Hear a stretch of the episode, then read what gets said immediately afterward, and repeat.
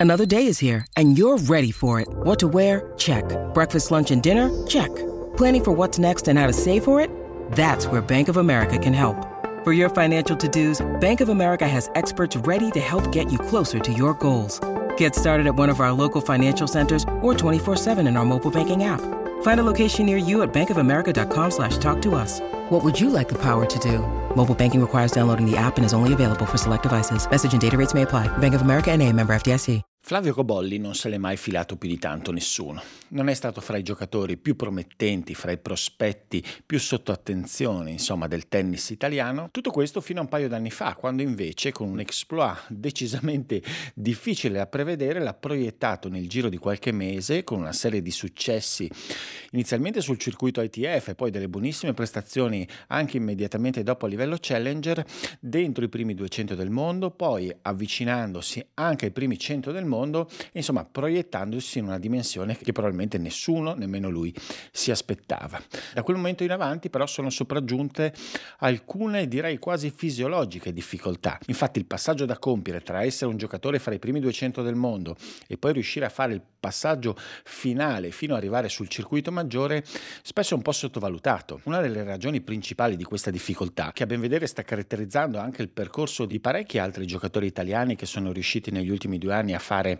eh, un salto in avanti notevolissimo in classifica molto rapidamente e poi invece si sono bloccati. Beh, una delle ragioni è che effettivamente eh, l'arrivare fra i primi 200 giocatori del mondo cambia ovviamente qualcosa, però non tutto e probabilmente si ha la sensazione di essere quasi arrivati quando però in realtà la vita da menare rimane la stessa, perché comunque a parte il fattore importantissimo della possibilità di giocare le qualificazioni a livello slam, però in realtà la vita sul circuito è sempre quella dei tornei nei challenger e quindi è necessario fare un ulteriore sforzo e spesso magari invece si ha la tendenza a rifiatare un po' in quel momento dopo una corsa in avanti così forte. E questo è quello che probabilmente è successo a Flavio Cobolli che però, e questo può essere da esempio anche per altri giocatori italiani nella situazione in cui è stato lui, è riuscito a ricomporsi. L'anno scorso ha fatto una stagione solidissima, di buonissimo livello, soprattutto sul circuito Challenger, che l'ha riportato dove era stato appunto un paio di stagioni prima, con però un processo di maturazione che è stato differente differente, riuscire a ricomporsi dopo una ricaduta non è facile, lui ce l'ha fatto, ha conquistato alla fine dell'anno scorso addirittura l'accesso alle Next Gen Final di Jeddah, dove si sono cominciate a vedere delle cose anche in questo caso abbastanza insospettabili, cioè la capacità di essere abbastanza competitivo sulle superfici veloci. Eh, Cobolli è un giocatore piccolino, ha sempre avuto nel servizio un punto di fragilità, non perché il movimento fosse tecnicamente eh, così terribile, ma proprio per l'instabilità un po' del lancio di palla, l'incapacità proprio di utilizzarlo in un determinato modo. Beh, si sono cominciati a vedere dei progressi e queste qualificazioni agli Australian Open e soprattutto la vittoria veramente pesante e importante ottenuta al primo turno contro un giocatore di spessore come Nicolas Jarry è un po' il coronamento di questa risalita compiuta da Cobolli negli ultimi mesi. E tra l'altro è appunto un avversario che sulla carta sembrava veramente proibitivo, un po' per il livello proprio tecnico. Stiamo parlando di un giocatore nei primi 20 del mondo, reduce da una stagione eh, di grande livello, un po' anche per le caratteristiche del giocatore, un giocatore di grandissima spinta, con un grande servizio e due fondamentali potentissimi, quindi in grado di sovrastare soprattutto su una superficie rapida come quella australiana, almeno in linea teorica, un tennista sicuramente più adatto alle superfici un pochino più lente come Cobolli. Ed invece Cobolli ha sorpreso, ha giocato una partita coraggiosissima fin dall'inizio. Per un bel po' c'è stata la sensazione che nonostante la competitività mostrata da subito di Cobolli in grado di servire bene, di tenere con la sua grandissima rapidità e la sua tenacia, insomma anche mm, la pesantezza di palla di Jarry, sembrava però appunto che la partita fosse nelle mani un po' di Jarry che poteva fare un pochino il bello e il cattivo tempo appunto con la sua, con la sua potenza, con la capacità di, di, avere anche dei passaggi molto facili grazie al servizio. E però Cobolli è stato bravissimo a tenere una presa fortissima sulla partita facendo affidamento alle sue armi, insomma alla sua capacità di tenuta che però non è più solo tale, è diventata una capacità di tenuta però anche quando serve propositare positiva, appunto i miglioramenti al servizio, sul dritto, insomma tante cose che sono migliorate nel suo tennis e Jarry invece ha giocato una partita estremamente discontinua che poi l'ha portato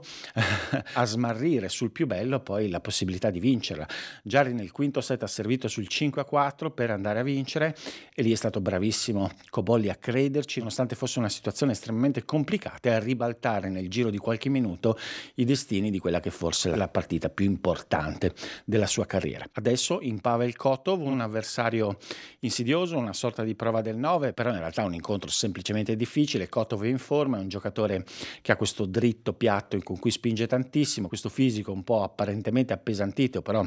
eh, pieno di forza, pieno anche di resistenza, una partita quindi complessa, però possibile eh, e che quindi sicuramente verrà approcciata. Questo certamente con grande fiducia da parte di Cobolli. Ieri vittoria anche nel primo turno per Lorenzo Musetti, una vittoria eh, di cui il giocatore cararese si è detto soddisfatto, eh, in realtà la partita è stata tutt'altro che brillante da parte sua contro Benjamin Bonzi, è stato praticamente eh, per tutta la durata dell'incontro in balia un po' della spinta e della discontinuità e del fare e disfare di Bonzi. Eh, la bravura di Musetti è stata quella di riuscire comunque a rimanere dentro la partita, a non avere degli ulteriori passaggi a vuoto legati alla sfiducia, ha raccattato i primi due set al tiebreak veramente eh, per un filo, eh, è riuscito poi dopo anche nelle fasi successive a estrapolare tutto quello che era possibile senza brillare mai. C'è sempre questo problema dell'eccessiva passività all'interno del suo tennis. Il servizio l'ha tenuto a galla in alcuni momenti, certamente un po'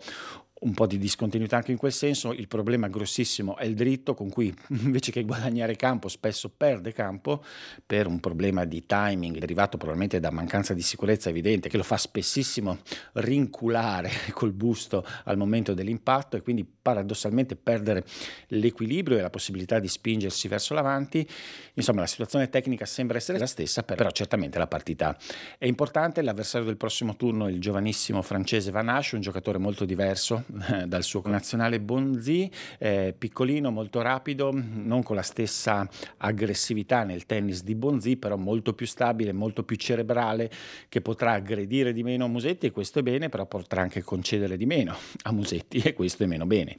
Vedremo una prova interessante dal punto di vista dell'approccio proprio al campo che deve avere in questo momento Musetti. Nella giornata di oggi, rimanendo alle prestazioni dei giocatori italiani in campo maschili, c'è stata una buonissima prova anche di Giulio Zeppieri che dopo un percorso convincente nelle qualificazioni ha vinto una bella partita contro Dusan Lajovic. Uh, a colpire positivamente è stata la semplicità e l'efficacia e la rapidità con cui ha applicato il suo piano di gioco. L'idea è stata di esporre un po' la posizione sempre arretrata in risposta di Lajovic, cercando di usare il servizio mancino per rendere ancora più difficile la risposta a Lajovic e incidere subito col dritto, spesso lungolinea sull'altro lato, cercando di essere molto rapido a essere incisivo sullo scambio, ha eseguito alla perfezione, è riuscito ad avere anche dei buoni passaggi in risposta, è sembrato abbastanza brillante dal punto di vista atletico, per lui è importante perché ci sono sempre un po' di problemi di mobilità, però invece l'impressione è stata buona e quindi decisamente eh, una buona vittoria anche soprattutto nella reazione dopo aver perso anche un set, è riuscito a ricomporsi senza tanti problemi. È una bella prova da parte di Zeppieri, incoraggiante per il proseguo del torneo, al prossimo turno troverà Cameron Norri che non è il Norri di qualche tempo fa, però è sempre un giocatore giocatore insidioso, mancino come lui, quindi dal punto di vista geometrico una partita molto diversa rispetto a quella giocata con Lajovic. E poi a chiusura della giornata di oggi, insomma di quella che poi è diventata la nottata anche australiana, la vittoria molto sofferta da parte di Lorenzo Sonego che ha fatto tantissima fatica all'inizio della partita contro Daniel Evans,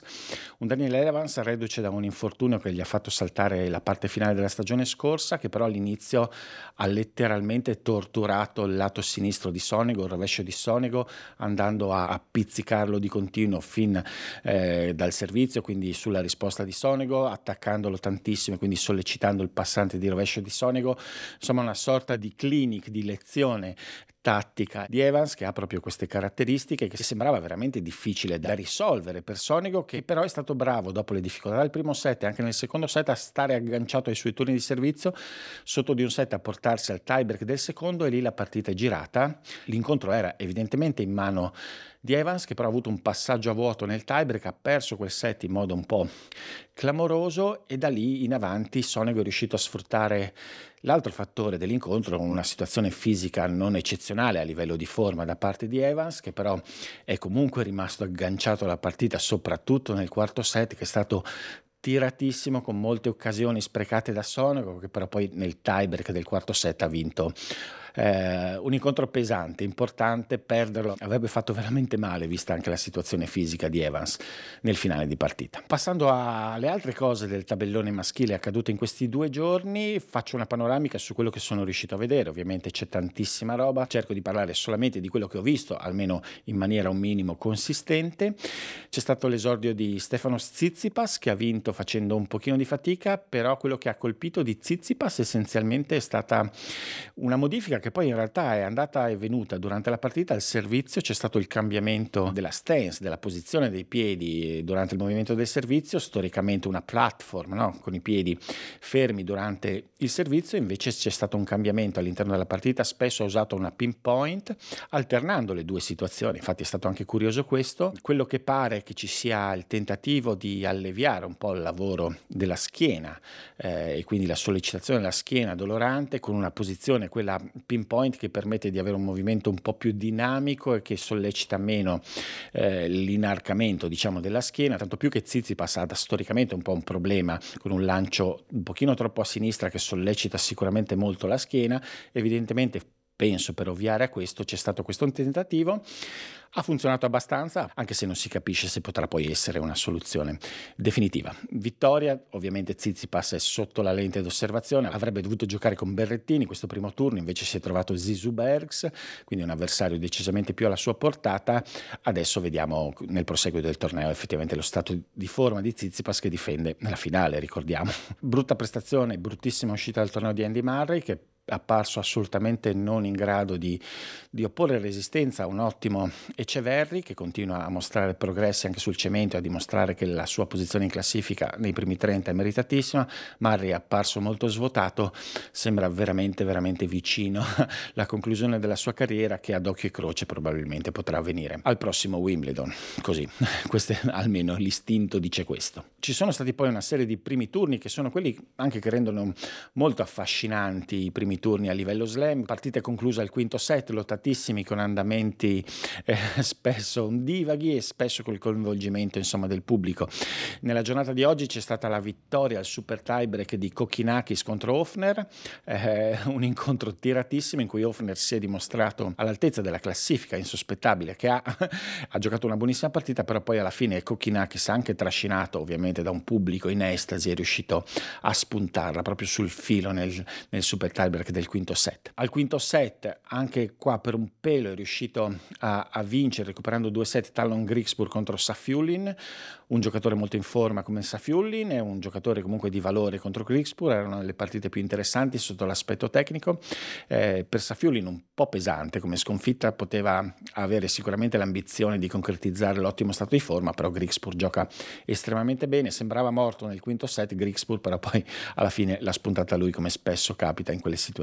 In questi giorni dopo la partita di domenica si è parlato parecchio di Prizmic, di questo giovane croato che ha giocato estremamente bene contro Djokovic, ma si sono comportati molto bene anche altri giovani. Eh, Zhu Shang, che ha giocato bene le scorse settimane, ha vinto contro Mackenzie McDonald, anche lui al quinto set, quindi anche questa partita tipica da slam, da primi turni slam, però per un giocatore così giovane come Shang, certamente un ottimo battesimo in Australia, forse ha già giocato anche l'anno scorso, adesso non mi ricordo, comunque un quinto set sicuramente sicuramente importante per un giocatore così giovane. Ha vinto anche eh, Jakub Mensik contro un, l'ombra di Shapovalov, però dimostrando Mensik anche lui di avere insomma la stoffa per riuscire già a competere un'altra volta bene a livello slam come aveva fatto durante gli US Open qualche mese fa. Quindi giocatori giovani da tenere assolutamente sott'occhio e ultima nota sul tabellone maschile un po' vedere come si sono comportati i protagonisti della settimana scorsa dei tornei di Oakland ed Adelaide. Ha perso subito il vincitore appunto del torneo torneo di Oakland Tabilo, ha perso contro Kovacevic, questo americano dal tennis molto brillante, ha perso anche il finalista Taro Daniel contro un altro giocatore americano molto brillante come Christopher Eubanks, invece hanno vinto eh, sia Draper, anche lui soffrendo tantissimo, vomitando a fine partita con un quinto set tiratissimo, e Iril Lechka che invece aveva di fronte Zapata Miralles, quindi un avversario alla sua portata. Passando al tabellone femminile, anche qua iniziamo dalle giocatrici italiane. L'altro ieri c'è stata la, l'ottima vittoria di una Paolini che si conferma sempre più competitiva sulle superfici di dure, sempre in crescita, ormai sono mesi che sta giocando veramente bene, si è liberata abbastanza facilmente della russa Schneider, di questa mancina dall'ottimo braccio però dalla mobilità, insomma così così. Hanno vinto, però non le ho viste giocare anche Trevisan e Cocciaretto con delle avversarie alla portata, però insomma sicuramente qualcosa di positivo. Ha perso invece una buona Camila Giorgi contro Azarenka, ha giocato bene Giorgi soprattutto il secondo set in cui è stata un pochino più ordinata e poi però nel terzo set contro avversari come Azarenka c'è la difficoltà di mantenere ordine e lucidità a fronte di un'avversaria che di solito questa lucidità ce l'ha sempre, c'è grandissima esperienza da parte di Azarenka che non a caso ha giocato estremamente bene i passaggi decisivi, insomma, di un terzo set che ha dato delle possibilità di rientrare a Giorgi che si è trovata subito dietro, però poi insomma è sfuggito di mano. Estendendo l'occhio appunto oltre eh, le italiane nel tabellone femminile ci sono state in questi primi giorni già delle partite molto interessanti anche a causa del rientro di molte giocatrici di grandissimo livello fino a qualche tempo fa, una di queste era Osaka che ha dato vita a una bellissima partita contro Caroline Garcia, una bellissima partita soprattutto da parte di Garcia che ha aggredito per una volta rimanendo tranquilla